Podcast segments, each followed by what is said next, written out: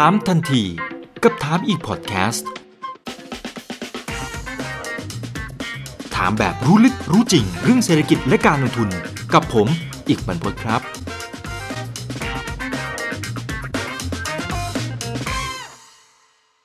วันนี้ก็ เรียนเชิญทางด้านของพี่อาร์มนะครับดร.อาร์มตั้งนิรันดรนะครับเข้ามาร่วมพูดคุยกันถึง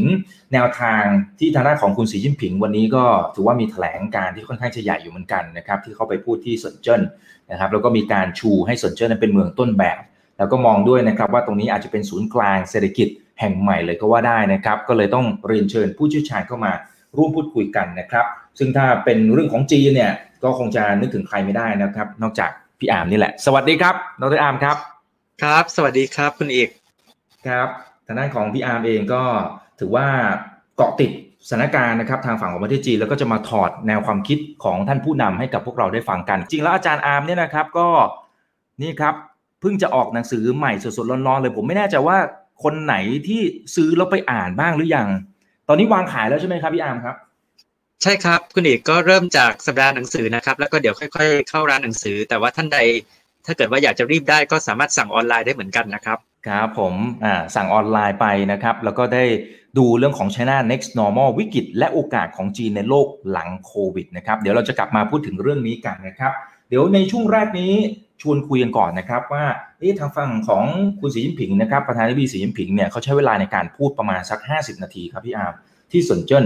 ก็เป็นการเฉลิมฉลองครบรอบ 40 ปีนะครับของการที่ถือว่าเป็นเมืองแรก ที่พัฒนาเป็นเขตเศรษฐกิจพิเศษนะครับ ซึ่งตรงนี้เองเนี่ยพี่อาร์มพอจะถอดรหัสนะครับ สิ่งที่ฐานะของคุณสีจิ้นผิงอยากจะส่งสัญญาณกับคนทั้งโลกเนี่ยในเรื่องนี้เนี่ยมีมุมไหนบ้างที่เราสามารถเรียนรู้ได้ครับคือจริงๆแล้วเราบอกว่ามันมี keyword อยู่สามคำนะครับที่สีจิ้นผิงวันนี้พูดถึงนะครับคำแรกนะครับก็คือเขตเศรษฐกิจพิเศษนะครับ ซึ่งอันเนี้ยเซินเจิ้นเป็นแห่งแรก แล้วก็สีจิ้นผิงบอกว่าเซินเจิ้นจะเป็นโมเดล ของเขตเศรษฐกิจพิเศษรูปแบบใหม่ของจีนต่อไปนะครับคำที่สองนะครับที่พูดถึงวันนี้เนี่ยก็คือ GBA คุณอิก Greater Bay Area นะครับซึ่งถือว่าเป็น cluster เมืองขุมพลังการบริโภคนะครับที่สำคัญของจีนเลย ก็คือเชื่อมโยงเซินเจิ้นเข้ากับฮ่องกงมาเก๊าแล้วก็มณฑลกวางตุ้งนะครับ แล้วก็ keyword คำที่สามนะครับก็คือคำว่าเทคโนโลยีครับคุณอิก ก็คือสีจิ้นผิงประกาศนะครับว่าจีนเนี่ยจะก้าวเป็นผู้นำด้านเทคโนโลยี โดยที่จะมีเซินเจิ้นเนี่ยนะครับเป็นหัวเครื่องจักรในการพาจีนเนี่ยบุกเบิกเทคโนโลยี 5.0 นะครับ ก็คือ AI 5G เอ่อดิจิตอลหยวนนะครับ ซึ่งเซินเจิ้นนี่ก็เป็นแห่งแรกนะครับ ที่เพิ่งทดลองกันไปนะครับ 10 ล้านหยวนแรกที่แจกให้กับประชาชนไปลองช้อปปิ้งดูนะครับ สิ่งเหล่านี้เนี่ยอันเนี้ยก็คือวันเนี้ยสีจิ้นผิงมาประกาศย้ำอีกครั้งความชัดเจนใน3 keyword ซึ่งเดี๋ยวเราค่อยๆไล่เรียงกันก็ได้นะครับ ก็คือการเป็นเขตเศรษฐกิจพิเศษนะครับ รูปแบบใหม่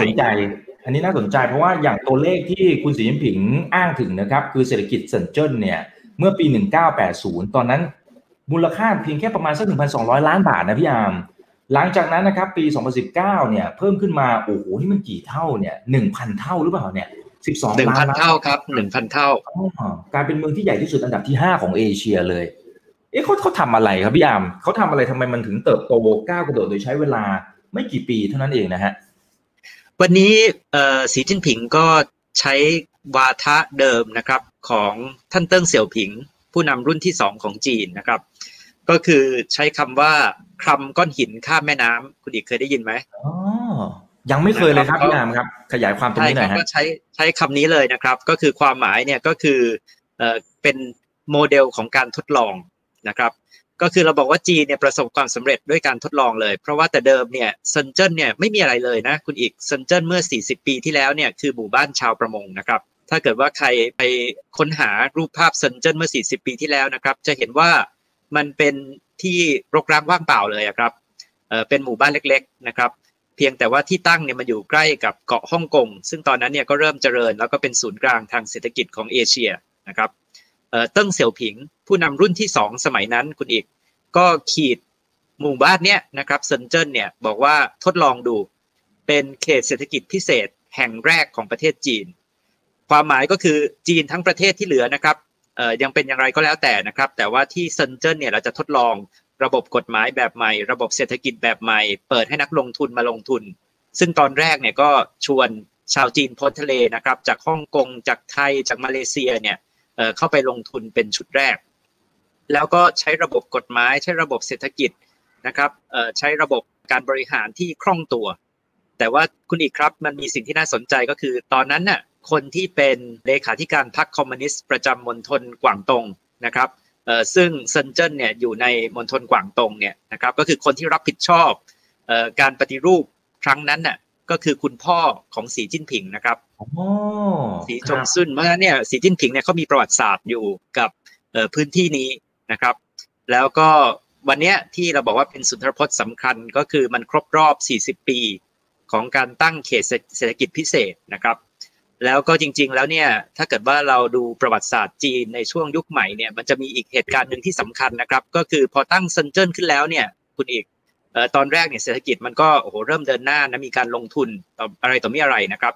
แต่แล้วเนี่ยมันก็หยุดไปช่วงหนึ่งนะครับ ก็คือตอนที่จีนเนี่ยมีเหตุการณ์วิกฤตเทียนอันเหมินนะคุณอีก แล้วก็เราบอกว่าก็เริ่มอะไรครับ ต่างชาติก็เริ่มมีปัญหาถอนการลงทุนออกจากจีน ไม่คบค้าจีน แล้วตอนนั้นเนี่ยก็มีคำถามกันมากว่าเอ๊ะจีนเนี่ยจะกลับไปปิดประเทศ กลับไปใช้เศรษฐกิจแบบเก่าแบบเดิมหรือเปล่านะครับ ซึ่งก็ปรากฏว่าผ่านวิกฤตเทียนันเหมินเนี่ยไปประมาณ 2-3 ปีนะครับเติ้งเสี่ยวผิงเนี่ยเมื่อประมาณปี 1992 เนี่ยนะครับก็ไปเที่ยวไปทัวร์ภาคใต้ ก็คือเรียกว่าเป็น Southern Tour เพื่อที่จะไปดูความสำเร็จเนี่ยของเมืองของทั้งมณฑลกวางตุ้งของทั้งเซินเจิ้นซึ่งเป็นพื้นที่แรกๆของจีนนะครับที่เปิดเศรษฐกิจ เชื่อมโยงกับภายนอก แล้วก็เปิดให้มีเอกชน เปิดให้มีนวัตกรรม แล้วเติ้งเสี่ยวผิงเนี่ยก็ประกาศนะครับว่าจะเดินหน้าต่อนะครับประกาศว่าเดินหน้าปฏิรูปต่อเออจีนเนี่ยจะกลับไม่กลับไปนะครับในแบบเก่าแล้ว ซึ่งวันนี้คุณอีกครับก็คือคนเขาบอกว่าการลงภาคใต้ครั้งนี้ของสีจิ้นผิงเนี่ยมีความสำคัญในเชิงสัญลักษณ์มาก เพราะว่าถ้าเกิดว่าคุณอีกเนี่ยอ่านข่าวเนี่ยเขาจะใช้คำว่า Southern Tour ซึ่งเป็นคำเดียวกันกับที่สมัยเติ้งเสี่ยวผิงใช้เลยนะครับเอ่อแล้วก็จริงๆเนี่ยมันก็เป็นเป็นคำที่เอ่อคนจีนเนี่ยพอฟังคำเนี้ยก็คือบอกว่าเขากำลังประกาศอะไรที่สำคัญนะครับพูดง่ายๆ ก็คือสีจิ้นผิงกำลังจะบอกว่าเราเดินหน้าต่อไม่รอใครแล้วนะครับ ก็คือตอนนี้ทั่วโลกยังวิกฤตโควิดอยู่นะครับ แต่ว่าจีนเนี่ยจะเริ่มเดินหน้าพัฒนาเทคโนโลยีเนี่ยไปรอบต่อไปแล้วนะครับ ครับไปต่อไม่รอแล้วนะนะครับวัยรุ่นเขาใช้ศัพท์คำนี้ ซึ่งทางฝั่งของจีนเนี่ยก็ใช้ในช่วงจังหวะแบบนี้นะครับในจังหวะที่หลายคนก็ยังมารุมมาตุ้มกับทางฝั่งของตัวโควิด -19 อยู่ แต่ว่าทางฝั่งของจีนเนี่ยเขาเอาแล้วอยู่หมัด นะครับถึงแม้ว่าโอเคในช่วงวันสองวันที่ผ่านมาก็จะมีข่าวว่าบางเมืองนะครับก็อาจจะมีปัญหาในเรื่องของการแพร่ระบาดอยู่บ้างนะครับแต่โดยภาพรวมก็ถือว่าใช้ได้นะครับในเรื่องของตัวเลขเศรษฐกิจอะไรที่ประกาศออกมาตัวเลข GDP เองก็ดีตัวเลข PMI ทางภาคการผลิตภาคอุตสาหกรรมก็เริ่มที่จะฟื้นหรือแม้กระทั่งช่วง Golden Week นะครับที่จำนวนนักท่องเที่ยวนั้นก็ถือว่าโอ้โหพุ่งกระฉูดเลยทีเดียวนะครับก็เป็นสิ่งที่สะท้อนให้เห็นว่า พอเขาเอาแล้วอยู่หมัดเนี่ยเขาก็สามารถฟื้นได้ค่อนข้างจะเร็วนะครับทีนี้ทางด้านของ ประธานาธิบดีสีจิ้นผิงนะครับที่เขามีการประกาศนะครับในเชิงเถิดสัญลักษณ์ด้วยนะครับที่บอกว่าทางฝั่งของเซินเจิ้นเนี่ยสร้างปรากฏการณ์เยอะแยะมากมายในช่วง 40 ปีที่ผ่านมา คือถ้าสมมติว่าเป็นประเทศอื่นเนี่ยถ้าว่าจะมีปรากฏการณ์แบบนี้ต้องใช้เวลาเป็นร้อยปีเลยนะครับพี่อาร์มถึงจะทำแล้วประสบความสำเร็จขนาดนี้ อืม ตรงนี้มันมีนัยยะไหมครับ หรือหรือจริงๆเขาแค่เปรียบเทียบเฉยๆครับ คือจริงๆ อันนี้เนี่ยมันอยู่ในคำพูดในวงวิชาการอยู่แล้วนะครับ ก็คือเซินเจิ้นเนี่ยเป็นมหัศจรรย์ทางเศรษฐกิจของโลกนะครับฝรั่งเขาเรียกเป็น economic miracle ก็คือเขาพูดกันว่าในโลกนี้ครับคุณอิกไม่มีพื้นที่ที่ไหนในโลกครับ ที่ภายในเวลาที่สั้นที่สุดนะครับก็คือ 40 ปีเนี่ยเปลี่ยนแปลงมโหฬารแบบเซินเจิ้นนะครับก็คือถ้าเกิดว่าคุณอิกเนี่ยไปลองหาภาพเซินเจิ้นเมื่อ 40 ปีที่แล้วเนี่ยก็คืออย่างที่ผมบอกเลย ไม่มีอะไรเลยนะครับเป็นหมู่บ้านเล็ก ๆ เลยนะครับแล้ววันนี้เนี่ยมันคือมหานคร ที่เราบอกว่าเป็นมหานครเนี่ยที่เขาบอกว่าใหญ่ที่สุดใช่ไหมครับเอ่ออันดับ5และของเอเชียนะครับ แล้วก็เป็นเรียกว่าเป็นหัวจักรอะนะครับในการขับเคลื่อนเทคโนโลยีของจีน ซึ่งอันนี้ก็ประหลาดมากใช่ไหมคุณอิก เพราะว่าสมัยก่อนเนี่ยเมื่อไม่กี่สิบปีเองนะครับเราเนี่ยไปเที่ยวเซินเจิ้นกันเนี่ยเพื่อไปช็อปของก๊อปใช่ไหมครับแต่ว่าวันนี้เนี่ยเราบอกว่าเซินเจิ้นเนี่ยก็คือ Silicon Valley ของจีนแล้วก็ของเอเชียนะครับแต่จริงๆแล้วเนี่ย เอ่อ MIT เนี่ยนะครับในเอ่อ MIT Technology Review เนี่ยเขาเคยมีบทความนะครับครั้งหนึ่งพูดเรื่องเซนเจนเลยคุณอีก ซึ่งเขาพูดไว้น่าสนใจมากนะครับเขาบอกว่าเซนเจนเนี่ยเปลี่ยนมา 3 ยุคนะครับยุคแรกของเซนเจนเนี่ยนะครับเขาบอกว่ามันเป็น good place to make cheap product ก็คือเป็นที่ที่ดีที่จะผลิตของราคาถูกนะครับยุคที่สองนะครับก็คือเป็น cheap place to make good product ก็คือเป็นที่ที่ถูกสำหรับผลิตของคุณภาพดีนะครับ แล้วพอยุคที่สามเนี่ยคือเขาบอกว่าเป็น the only place to make good product ก็คือว่าทุกที่ทุกคนถ้าอยากจะผลิตของที่ใช้เวลาที่รวดเร็วคุณภาพดีก็ต้องมาที่เซนเจนนะครับ เพราะว่าในดินในพื้นที่ที่เราบอกว่าเป็น Greater Bay Area เนี่ยหรือ GBA ของจีนเนี่ยนะครับ ก็คือเซนเจนกวางตง นะครับตรงนั้นน่ะแถบนั้นนะครับเป็นพื้นที่ที่ห่วงโซ่การผลิตในภาคอุตสาหกรรมเนี่ยสมบูรณ์ที่สุดนะครับคุณเอกก็คือคุณเอกอยากผลิตอะไรเนี่ยไปตรงนั้นนะครับเร็วที่สุดถูกที่สุดครับ อืมครับมันจะเป็นเขตเศรษฐกิจพิเศษสามเหลี่ยมปากแม่น้ำไข่มุกนะฮะซึ่งก็จะมีฮ่องกงมาเก๊าแล้วก็เก้าเมืองในมณฑลกวางตุ้ง ใช่ครับแล้วก็หมายถึงอย่างนี้ว่าว่าอันนี้เป็นสิ่งสำคัญก็คือเมื่อกี้ผมบอก keyword แรกเนี่ยก็คือ เขตเศรษฐกิจพิเศษ ซึ่งความหมายก็คือเป็นเขตทดลอง อันนี้เซินเจิ้นเนี่ยเป็นตัวอย่างของการประสบความสำเร็จในการทำนโยบายแบบจีนก็คือเป็นนโยบายที่เปิดให้มีการทดลองก่อนลองผิดลองถูก พอลองแล้วถูกนะครับก็ค่อยโปรโมทแล้วก็ขยายไปในพื้นที่อื่นๆนะครับเซินเจิ้นเนี่ยก็คือทำตั้งแต่ 40 ปีที่แล้ว แต่ว่า keyword ที่2เนี่ยที่สีจิ้นผิงพูดเนี่ยนะครับก็คือเรื่องของ GBA ซึ่งเมื่อกี้คุณอิกบอกว่าคนไทยเรียกว่าเขตเศรษฐกิจลุ่มแม่น้ำไข่มุกนะครับ เพราะว่าตรงนั้นเนี่ยเป็นปากแม่น้ำไข่มุกตรงนั้นนะครับ ก็คือจะเชื่อมเซินเจิ้นนะครับ เข้ากับประมาณ 10 เมืองในมณฑลกวางตงนะครับ แล้วก็ฮ่องกงแล้วก็มาเก๊าซึ่งอันนี้นะครับเขาบอกว่ามันเป็นพัฒนาการที่น่าสนใจของจีนคุณอีก เพราะว่าในสมัยอดีตเนี่ยจีนเนี่ยจะให้เมืองต่างๆเนี่ยแข่งขันกัน ช่ไหมฮะแต่ละเมืองนี่แข่งกันแย่งนักลงทุน แข่งกันพัฒนา แต่ว่าวันนี้เนี่ยจีนเปลี่ยนโมเดลเป็นให้แต่ละเมืองเนี่ยเชื่อมโยงกันนะครับ แล้วเราก็เห็นว่าที่เราพูดกันเนี่ยนะครับ พื้นที่นี้เนี่ยมันก็แต่ละที่เนี่ยมีจุดแข็งที่แตกต่างกัน ก็คือมณฑลกวางตงเนี่ยนะครับมีจุดแข็งในแง่ของการเป็นศูนย์กลางการค้านะครับแล้วขณะเดียวกันเนี่ยหลายเมืองนะครับ เช่นเรารู้จักเช่นตรงกวนเนี่ยก็มี ความแข็งแกร่งมากในเรื่องของอุตสาหกรรมการผลิต ในเรื่องของการเป็นโรงงานรับจ้างการผลิตนะครับเซนเจนนะครับมีความแข็งแกร่งในเรื่องของการเป็นฮับในทางเทคโนโลยีนะครับฮ่องกงมีความแข็งแกร่งในเรื่องของการเงินใช่ไหมครับแล้วก็มาเก๊ามีความแข็งแกร่งในเรื่องของการเป็นแหล่งที่พักที่พักผ่อนนะครับไปเที่ยวพักผ่อนหย่อนใจนะครับไปคาสิโน เพราะฉะนั้นเนี่ยเราบอกว่าเขาก็เชื่อมบริเวณเหล่านี้เข้าด้วยกันนะครับ เป็นคลัสเตอร์เมืองใหม่ที่สำคัญของจีนนะครับเอ่อก็คือเอาความแข็งแกร่งของการเป็นศูนย์กลางการค้านะครับของมณฑลกวางตงความแข็งแกร่งด้านเทคโนโลยีของเซินเจิ้นความแข็งแกร่งเรื่องการเงินของฮ่องกงแล้วก็ความแข็งแกร่งเรื่องการเป็นศูนย์กลางการท่องเที่ยวของมาเก๊านะครับอันเนี้ยนะครับก็คืออีกสิ่งหนึ่งเลยที่วันนี้เราเห็นชัดเจนนะครับจากสุนทรพจน์ของสีจิ้นผิงครับ การที่วางยุทธศาสตร์แบบนี้มันจะพลิกโฉมประเทศจีนยังไงครับพี่อาม หรือหรืออีกมุมหนึ่งด้วยนะครับ อาจารย์รบกวนให้เสริมก่อนหน้านี้ที่พี่อาร์มบอกนะครับว่าทางฝั่งของจีนเนี่ยเขาจะให้แต่ละเมืองแข่งกันนะครับ แต่ตอนนี้เริ่มเชื่อมโยงกันละ อะไรที่เป็นจุดเปลี่ยนวิในเชิงวิธีคิดในเชิงยุทธศาสตร์ของเขาอะครับ อันนี้คือผมคิดว่าเป็นหัวใจสำคัญเลยที่เราต้องเข้าใจจีนวันนี้นะครับ แล้วก็เป็น China Next Normal ที่เราบอกครับ ก็คือจีนเนี่ยพูดชัดเจนเลยคุณอีกวันนี้สีจิ้นผิงก็คือพูดว่า ในการพัฒนารอบใหม่เนี่ยนะครับจะต้องใช้พลังการบริโภคในประเทศเป็นตัวขับเคลื่อนเศรษฐกิจ ซึ่งเราก็บอกว่ามันก็ตอบโจทย์แน่นอนนะครับ เพราะว่าตอนนี้ทั้งโควิด ทั้งสงครามการค้า ทั้งความผันผวนในระดับโลกนะครับเออมันทำให้จีนเนี่ยต้องพึ่งพิงเศรษฐกิจภายในนะครับเออเพราะฉะนั้นโจทย์สำคัญของจีนเนี่ยก็คือเขาเรียกว่าปลดปล่อยพลังการบริโภคเนี่ยได้อย่างไรนะครับ ทีนี้เนี่ยวิธีการของจีนเนี่ยก็คือใช้วิธีพัฒนาเมือง เพราะว่าจีนเนี่ยมองว่าเมืองเนี่ยเป็นขุมพลังการบริโภคที่สำคัญนะครับเออคุณอิกครับเราบอกว่ายุทธศาสตร์ cluster เมืองเนี่ยนะครับเป็นยุทธศาสตร์สำคัญเลยของรัฐบาลจีน แล้วก็จริง ๆแล้วนะครับ ถ้าคุณอิกดูแผนที่นะครับจีนเนี่ยจะมี 4 cluster เมืองที่สำคัญนะครับแล้วทั้ง 4 cluster เมืองเนี่ยตอนนี้ก็มีชื่อเสียงมากนะครับในวงธุรกิจนานาชาตินะครับผมค่อยๆ ไล่ให้ท่านผู้ฟังฟังนะครับ cluster แรกเนี่ยอยู่ตอนเหนือเนี่ยก็คือตรงปักกิ่งนะครับ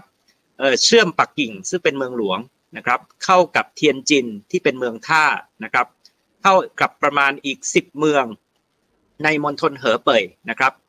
ตรงเนี้ยนะครับเขาเรียกว่าเป็นเขตเศรษฐกิจจิงจินจือนะครับก็คือเป่ยจิง เทียนจิน แล้วก็จือเนี่ยเป็นตัวย่อของมณฑลเหอเป่ย ตรงนั้นนะครับคุณอีกก็มีคนอยู่ประมาณ 130 ล้านคนนะครับคุณอีกถ้าเกิดว่าไล่แผนที่ลงมาตรงกลางๆของประเทศนะครับ แต่ว่าตรงภาคตะวันออกนะครับ เราจะบอกว่าตรงนั้นลุ่มแม่น้ำแยงซีเกียงนะครับ ตรงนั้นมีมหานครสำคัญคือเซี่ยงไฮ้นะครับ เชื่อมเข้ากับซูโจ หางโจนะครับ นานกิง ตรงแถบนั้นนะครับอีกร้อยล้านคนนะครับ เราเรียกว่าเป็นเขตเศรษฐกิจพิเศษ ลุ่มแม่น้ำแยงสีเกียง คุณอิดลงมาข้างล่างนะครับ ภาคตะวันออกเหมือนกันนะครับเเราบอกว่าอันเนี้ยก็คือปากแม่น้ำไข่มุกนะครับ ที่เรากำลังพูดกันก็คือ GBA หรือ Greater Bay Area หรือเขตเศรษฐกิจพิเศษ ลุ่มแม่น้ำไข่มุกนะครับ ก็คืออันเนี้ยก็คือวันนี้ที่สีจิ้นผิงมาไฮไลท์ว่าอันเนี้ยแหละเป็นแหล่งขับเคลื่อนเทคโนโลยีที่สำคัญเลย ก็คือเซนเจิ้นนะครับเชื่อมเข้ากับมณฑลกวางตง10 เมืองนะครับ แล้วก็มาเก๊า ฮ่องกง ตรงนี้ก็ร้อยล้านคนนะครับคุณอีก แล้วก็เราบอกว่าอันสุดท้ายนะครับอันที่4นะครับก็คือตอนในของประเทศ ก็คือเชื่อมเฉิงตูนะครับเข้ากับมหานครฉงชิ่ง แล้วก็เมืองแถบนั้นนะครับเราบอกว่าตรงนั้นเนี่ยก็มีเฉียดร้อยล้านคนนะครับเพราะฉะนั้นเนี่ยสี่คลัสเตอร์เมืองเนี่ยมันเป็นเมืองนะครับที่เชื่อมเข้าด้วยกันด้วยรถไฟความเร็วสูงนะครับ เหมือนกับเป็นเมืองผืนเดียวกัน แต่ละพื้นที่นะครับมีประชากรเมืองเนี่ยมากกว่า 100 ล้านคน คุณอีกก็ลองจินตนาการดูว่าจะเป็นขุมพลังการบริโภคนะครับ ที่มโหฬารมหาศาลขนาดไหนครับผมเข้าใจว่า 4 คลัสเตอร์เมืองเนี่ยพี่อาร์มก็มีเจาะลึกเข้าไปที่หนังสือเล่มนี้ด้วยนะถ้าผมจะไม่ผิดนะน่าจะอยู่เล่มนี้นะนะครับใช้หน้า 5.0 ยังไงท่านผู้อ่านนะครับ หรือว่าท่านผู้ฟังอยู่นะตอนนี้ก็ ลองเข้าไปดูรายละเอียดเพิ่มเติมด้วยนะครับ เพราะตรงนี้ถือว่าเป็นจุดที่สำคัญที่เราต้องทำความเข้าใจ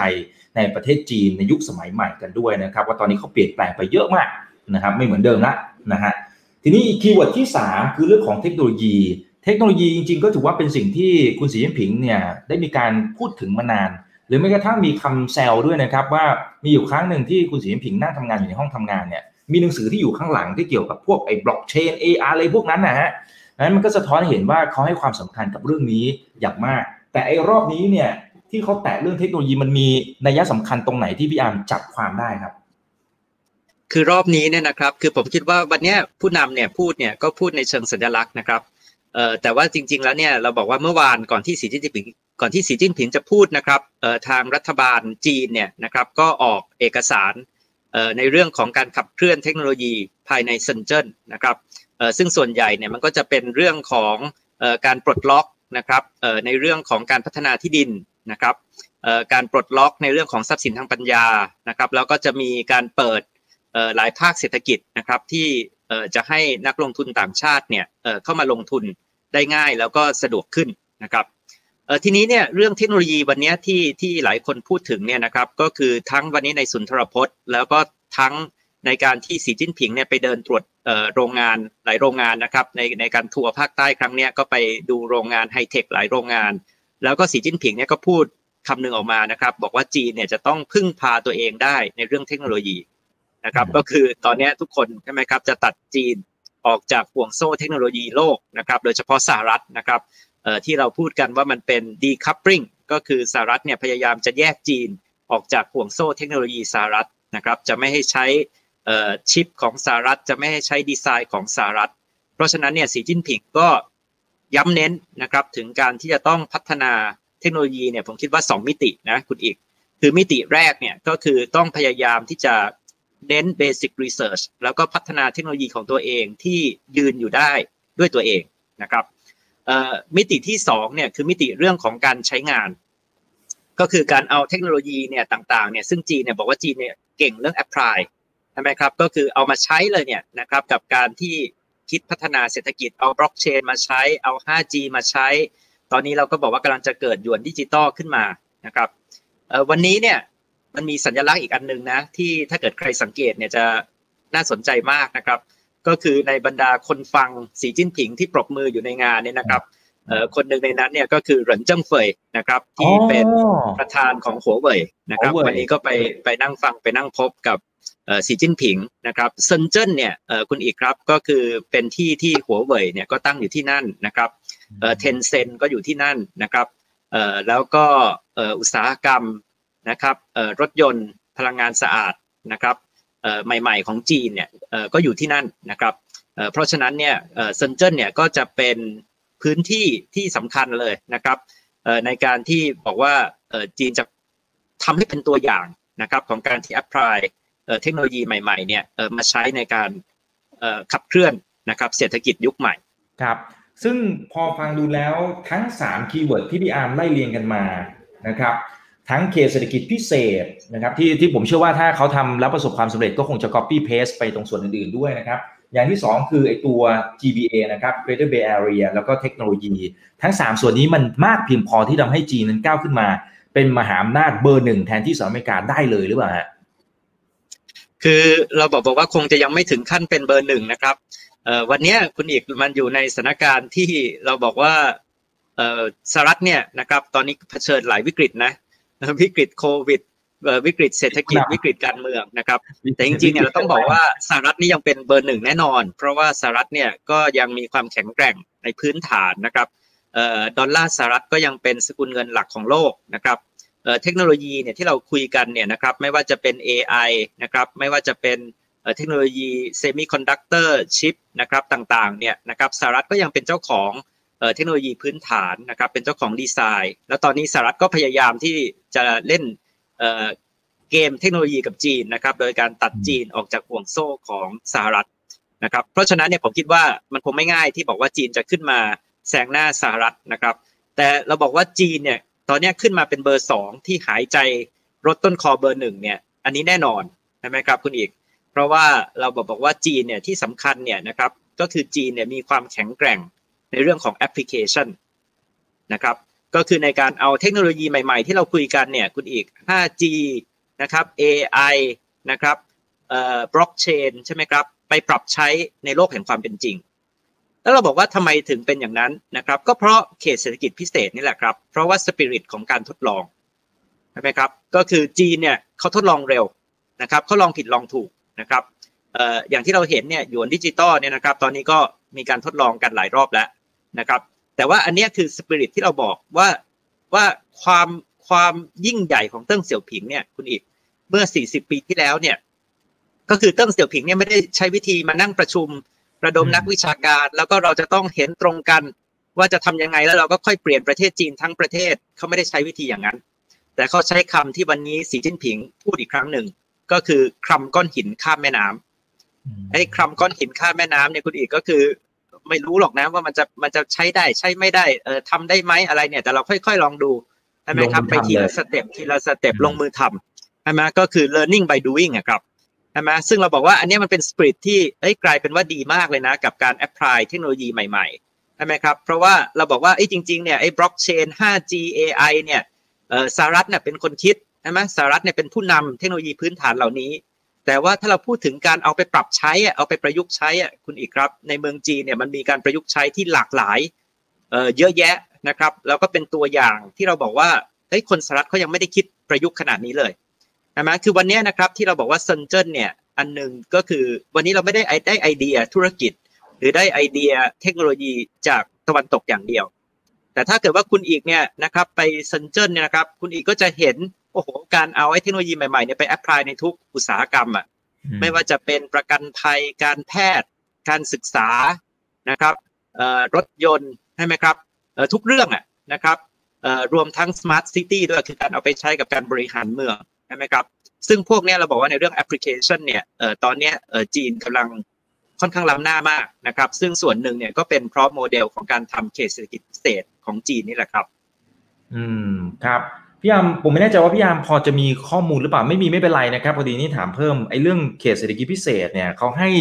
ความพิเศษขนาดไหนพวกสิทธิประโยชน์อะไรต่างๆนะครับแล้วที่พี่ยามบอกว่าเขาใช้โมเดลนี้ในการลองผิดลองถูกลองถูกเราเห็นแล้วแหละไอ้ลองผิดเนี่ยมันมันพอจะมีตัวอย่างได้ไหมแต่ถ้าไม่มีไม่เป็นไรนะครับ อันนี้ถามเสริมไม่เฉยคือลองผิดแล้วพอเจอผิดปุ๊บเขาพร้อมที่ปรับเปลี่ยนแก้ไข เพราะว่าเราเห็นภาพในทุกวันนี้คือมันเป็นภาพที่เขาสักเซสที่เขาประสบความสำเร็จไปละเพียงแต่ว่าในระหว่างทางผมเชื่อว่ามันก็คงต้องมีอะไรที่มันผิดพลาดกันบ้างแหละนะฮะ ครับก่อนอื่นก็ต้องอธิบายก่อนนะครับ ว่าจีนเนี่ยนะครับก็มีลักษณะของเขตเศรษฐกิจหลากหลายรูปแบบนะครับแต่ว่าที่เราบอกว่ามันเป็นตัวอย่างนะครับ ที่วันนี้เขายกขึ้นมาเนี่ยก็คือเซนเจิ้นเนี่ยเป็นเขตเศรษฐกิจพิเศษแห่งแรก แล้วก็ประสบความสำเร็จอย่างชัดเจนนะครับ แต่วันนี้สีจิ้นผิงก็พูดนะครับในสุนทรพจน์บอกบอกว่าจีนเนี่ยจะเปิดเขตเศรษฐกิจพิเศษอีกหลายแห่ง แล้วก็ต่อไปเนี่ยจริงๆ แล้วแต่ละเขตเวลาจีนเขาเปิดเนี่ยมันก็จะมีจุดเน้นนะครับที่แตกต่างกันผมยกตัวอย่างอันหนึ่งที่ช่วงหลังคนก็พูดกันเยอะนะครับคุณอีกก็คือไหหลำใช่ไหมไหหลำเนี่ยนะครับก็ก็เป็นเขตพิเศษเหมือนกันนะครับที่จะเป็นเขตพิเศษเรื่องการค้านะครับเพราะฉะนั้นเนี่ยสีจิ้นผิงก็บอกว่าด้วยสปิริตของเซินเจิ้นเนี่ยคือการเป็นโมเดลของการทำเป็นเขตทดลองในเรื่องต่างๆเนี่ยนะครับต่อไปก็จะทำอีกหลายที่นะครับ ทีนี้ย้อนกลับมาเนี่ยนะครับเรื่องของว่าเซินเจิ้นเนี่ยมันพิเศษ หรือมันเอเขตเศรษฐกิจพิเศษเนี่ยมันปลดล็อกอะไรบ้างนะครับ คือเราบอกว่าอันดับแรกก็คือมันปลดล็อกในเรื่องกฎหมายนะครับก็คือตอนที่เขาทำเซินเจิ้นเมื่อ 40 ปีที่แล้วเนี่ยนะครับตอนนั้นน่ะคุณอีกครับประเทศจีนทั้งประเทศเนี่ยก็ยังเป็นคอมมิวนิสต์เป็นสังคมนิยม ในภาคเกษตรก็ยังเป็นระบบคอมมูนนะครับแต่ว่าเซนเจอร์เนี่ยเป็นแห่งแรกที่เริ่มเริ่มเปิดรับนักลงทุนต่างชาตินะครับ เเป็นแห่งแรกที่เราบอกบอกว่าเริ่มมีการให้สิทธิประโยชน์กับนักลงทุนนะครับ มีกฎหมายที่รับประกันกรรมสิทธิ์ในทรัพย์สินนะครับ มีกฎหมายที่ส่งเสริมเรื่องทรัพย์สินทางปัญญานะครับ เรื่องของออการคุ้มครองออนักลงทุนให้ความมั่นใจนะครับ แล้วก็ค่อยๆ ปลดล็อกนะครับทีละเรื่องทีละเรื่องไปนะครับ นอกจากนั้นนะครับเราบอกว่าก็จะมีการผ่อนคลาย คือให้มีโครงการทดลองทางนโยบาย พูดง่ายๆก็คือรัฐบาลเมืองเซนเจิ้นเนี่ยนะครับเขาก็จะมีอำนาจค่อนข้างมาก ในการที่เขาจะออกโครงการทดลองพิเศษขึ้นมา เช่นทดลองใช้วิธีใหม่นะครับในการที่ประมูลที่ดินของรัฐให้กับนักลงทุนนะครับทดลองนะครับใช้วิธีใหม่นะครับในการระดมทุนนะครับเรื่องพวกนี้ก็จะเป็นอินิเชทีฟนะครับจากภาครัฐ ซึ่งมันจะผ่อนคลายมากกว่าเมืองอื่นๆ นะครับก็คือพูดง่ายๆเนี่ยก็คือตัวผู้บริหารของเซนเจนเนี่ยเขาสามารถมีนวัตกรรมมีความริเริ่มทางนโยบายได้ค่อนข้างสูงนะครับอีกส่วนหนึ่งที่เมื่อกี้คุณอีกถามว่าเอ๊ะแล้วมันมันเคยผิดพลาดอะไรบ้างนะครับที่เมื่อกี้ผมบอกแล้วว่ามันคงไม่ได้สำเร็จอย่างเดียวนะครับ จริง ๆแล้วเนี่ยมันล้มล้มแล้วก็ลุกล้มแล้วก็ลุกเนี่ยมาเยอะนะครับเอาง่ายๆอย่างเซินเจิ้นเนี่ยคุณอีกช่วงหนึ่งเนี่ยเศรษฐกิจก็ร้อนแรงเกินไปนะครับ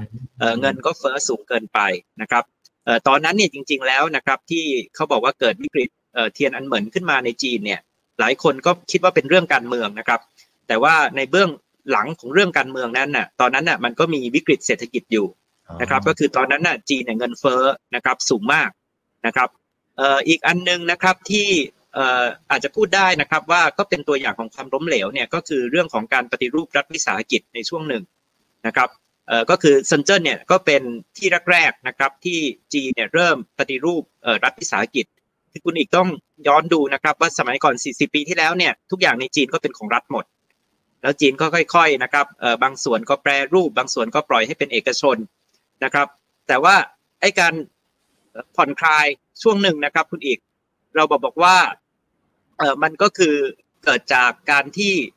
เอ่อรัฐเนี่ยนะครับขายทรัพย์สิน จำนวนมากเลยนะครับเอ่อของ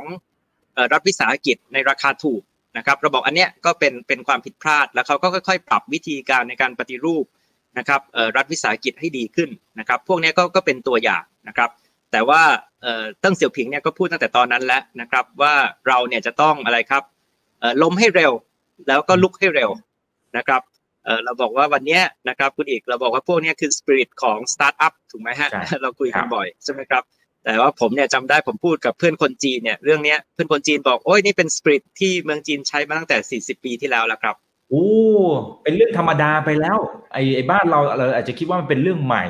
เป็นสิ่งที่เราควรจะต้องทำแต่เขาทำมานานละ คือคำที่เราฮิตๆกันน่ะ คุณอีกครับเอ่ออะไรนะเอ่อต้องใช้วิธีคิดแบบสตาร์ทอัพใช่ไหมวิธีคิดแบบดีไซน์ทิงกิ้งนะครับหรือว่าต้องมีบางบางทีเดี๋ยวนี้เราใช้คำว่าต้องมี sandbox ถูกไหมครับ ในการทดลองอะไรพวกเนี้ยแต่จริงๆเซินเจิ้นเนี่ยก็คือตัวอย่างของสิ่งเหล่านี้นะครับ อืม แล้วเพอเพอไอ้สปิริตแบบนี้เนี่ยมันก็ฝัง